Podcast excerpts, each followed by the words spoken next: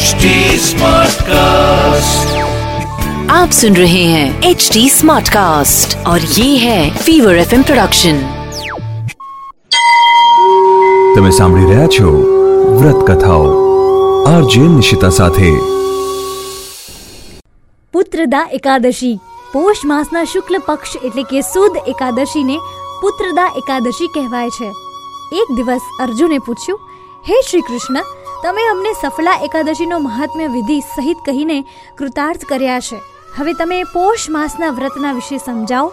એ દિવસ કયા દેવતાનું પૂજન થાય છે તથા તેની વિધિ કઈ છે? આના પર શ્રી કૃષ્ણ બોલ્યા, હે અર્જુન, પોષ માસના શુક્લ પક્ષની એકાદશીનું નામ પુત્રદા છે. આ વ્રતમાં નારાયણ ભગવાનની પૂજા કરવી જોઈએ. આના પુણ્યથી મનુષ્ય તપસ્વી, વિદ્વાન અને ધનવાન થાય છે. આની એક કથા છે, તે સાંભળો. શરૂ કરીએ પુત્રદા એકાદશીની વાર્તા. ભદ્રાવતી નગરીમાં સુકેતુમાન નામનો એક રાજા રાજ્ય કરતો હતો. તે નિસંતાન હતો. તેની પત્નીનું નામ શૈવ્યા હતું. તે સદૈવ પુત્રહીન હોવાથી ચિંતિત રહેતી હતી.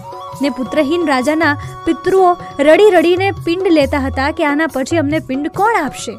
આ રાજાને પણ બંધુ, બાંધવ, મંત્રી, મિત્ર, રાજ્ય, હાથી, ઘોડા આદિથી પણ સંતોષ થતો નથી. તેનું એકમાત્ર કારણ પુત્રહીન હોવાનું હતું. તે વિચાર કરતો હતો કે મારા મર્યા પછી મને કોણ પિંડ આપશે? પુત્ર વગર પિતૃઓ અને દેવતાઓથી ઋણ મુક્ત થઈ શકાતું નથી. જે ઘરમાં પુત્ર ન હોય, ત્યાં સદૈવ અંધકાર રહે છે. એક દિવસ રાજાએ પોતાના શરીરનો ત્યાગ કરવાનો વિચાર કર્યો. પરંતુ વિચાર કર્યો કે આપઘાત કરવો મહાપાપ છે. રાજા આ રીતે વિચાર કરીને એક દિવસ છુપાઈને વનમાં ચાલ્યો ગયો. રાજા ઘોડા પર સવાર થઈને વન, પક્ષીઓ અને વૃક્ષોને જોવા લાગ્યો. તેણે વનમાં જોયું કે મૃગ, વાઘ, સુવર, સિંહ, વાનર, સર્પ આદિ ભ્રમણ કરતા હતા. હાથી પોતાના બાળકો અને હાથણીઓની સાથે ફરતા હતા. રાજાએ વનમાં જોયું કે ક્યાંક શિયાળ કર્કશ શબ્દ કરતા હતા અને ક્યાંક મોર ધ્વનિ કરે છે. વનના દ્રશ્યોને જોઈને રાજાને વિચાર કરવામાં બપોર થઈ ગઈ. હવે રાજાને ભૂખ અને તરસ લાગવા લાગી. તે વિચારવા લાગ્યો કે મેં અનેક યજ્ઞો કર્યા છે અને બ્રાહ્મણોને ભોજન કરાવ્યું છે. છતાં પણ મને આ દુઃખ કેમ મળે છે?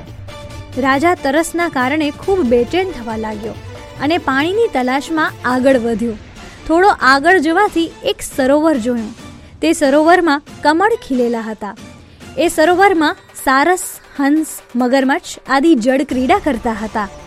એ સરોવરની ચારે બાજુ મુનિઓના આશ્રમ બન્યા હતા. એ સમયે રાજાનું જમણું અંગ ફરકવા લાગ્યું. રાજા પ્રસન્ન થઈને સરોવરના કિનારે બેઠેલા મુનિઓને જોઈને ઘોડા પરથી ઉતર્યો અને દંડવત કરીને એમની સન્મુખ બેસી ગયો. રાજાને જોઈને મુનિવર બોલ્યા, હે રાજન, અમે તમારાથી ખૂબ પ્રસન્ન છીએ. તમે આ જગ્યાએ કેવી રીતે આવ્યા છો? તે કહો. તેથી રાજાએ તેમને પૂછ્યું, હે મુનિવરો, તમે કોણ છો અને અહીં શા માટે પધાર્યા છો? તો મુનિ બોલ્યા હે રાજન, આજે પુત્રની ઈચ્છા કરનારને ઉત્તમ સંતાન આપનારી પુત્રદા એકાદશી છે. અમે લોકો વિશ્વદેવ છીએ અને આ સરોવરમાં સ્નાન કરવા આવ્યા છીએ. પછી રાજા બોલ્યો, હે મુનિવર, મારે કોઈ પણ પુત્ર નથી. જો તમે મારા પર પ્રસન્ન હો, તો એક પુત્રનું વરદાન આપો. મુનિ બોલ્યા, હે રાજન, આજે પુત્રદા એકાદશી છે અને તમે એનું વ્રત કરો. ભગવાનની કૃપાથી તમને અવશ્ય જ પુત્ર થશે.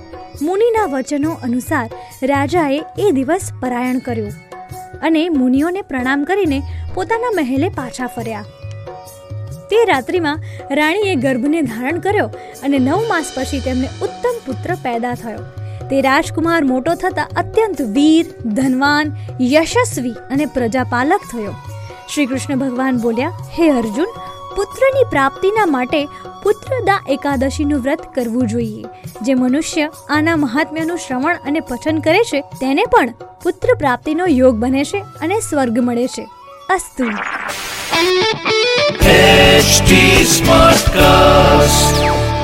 आप सुन रहे हैं एच डी स्मार्ट कास्ट और ये है फीवर एफ प्रोडक्शन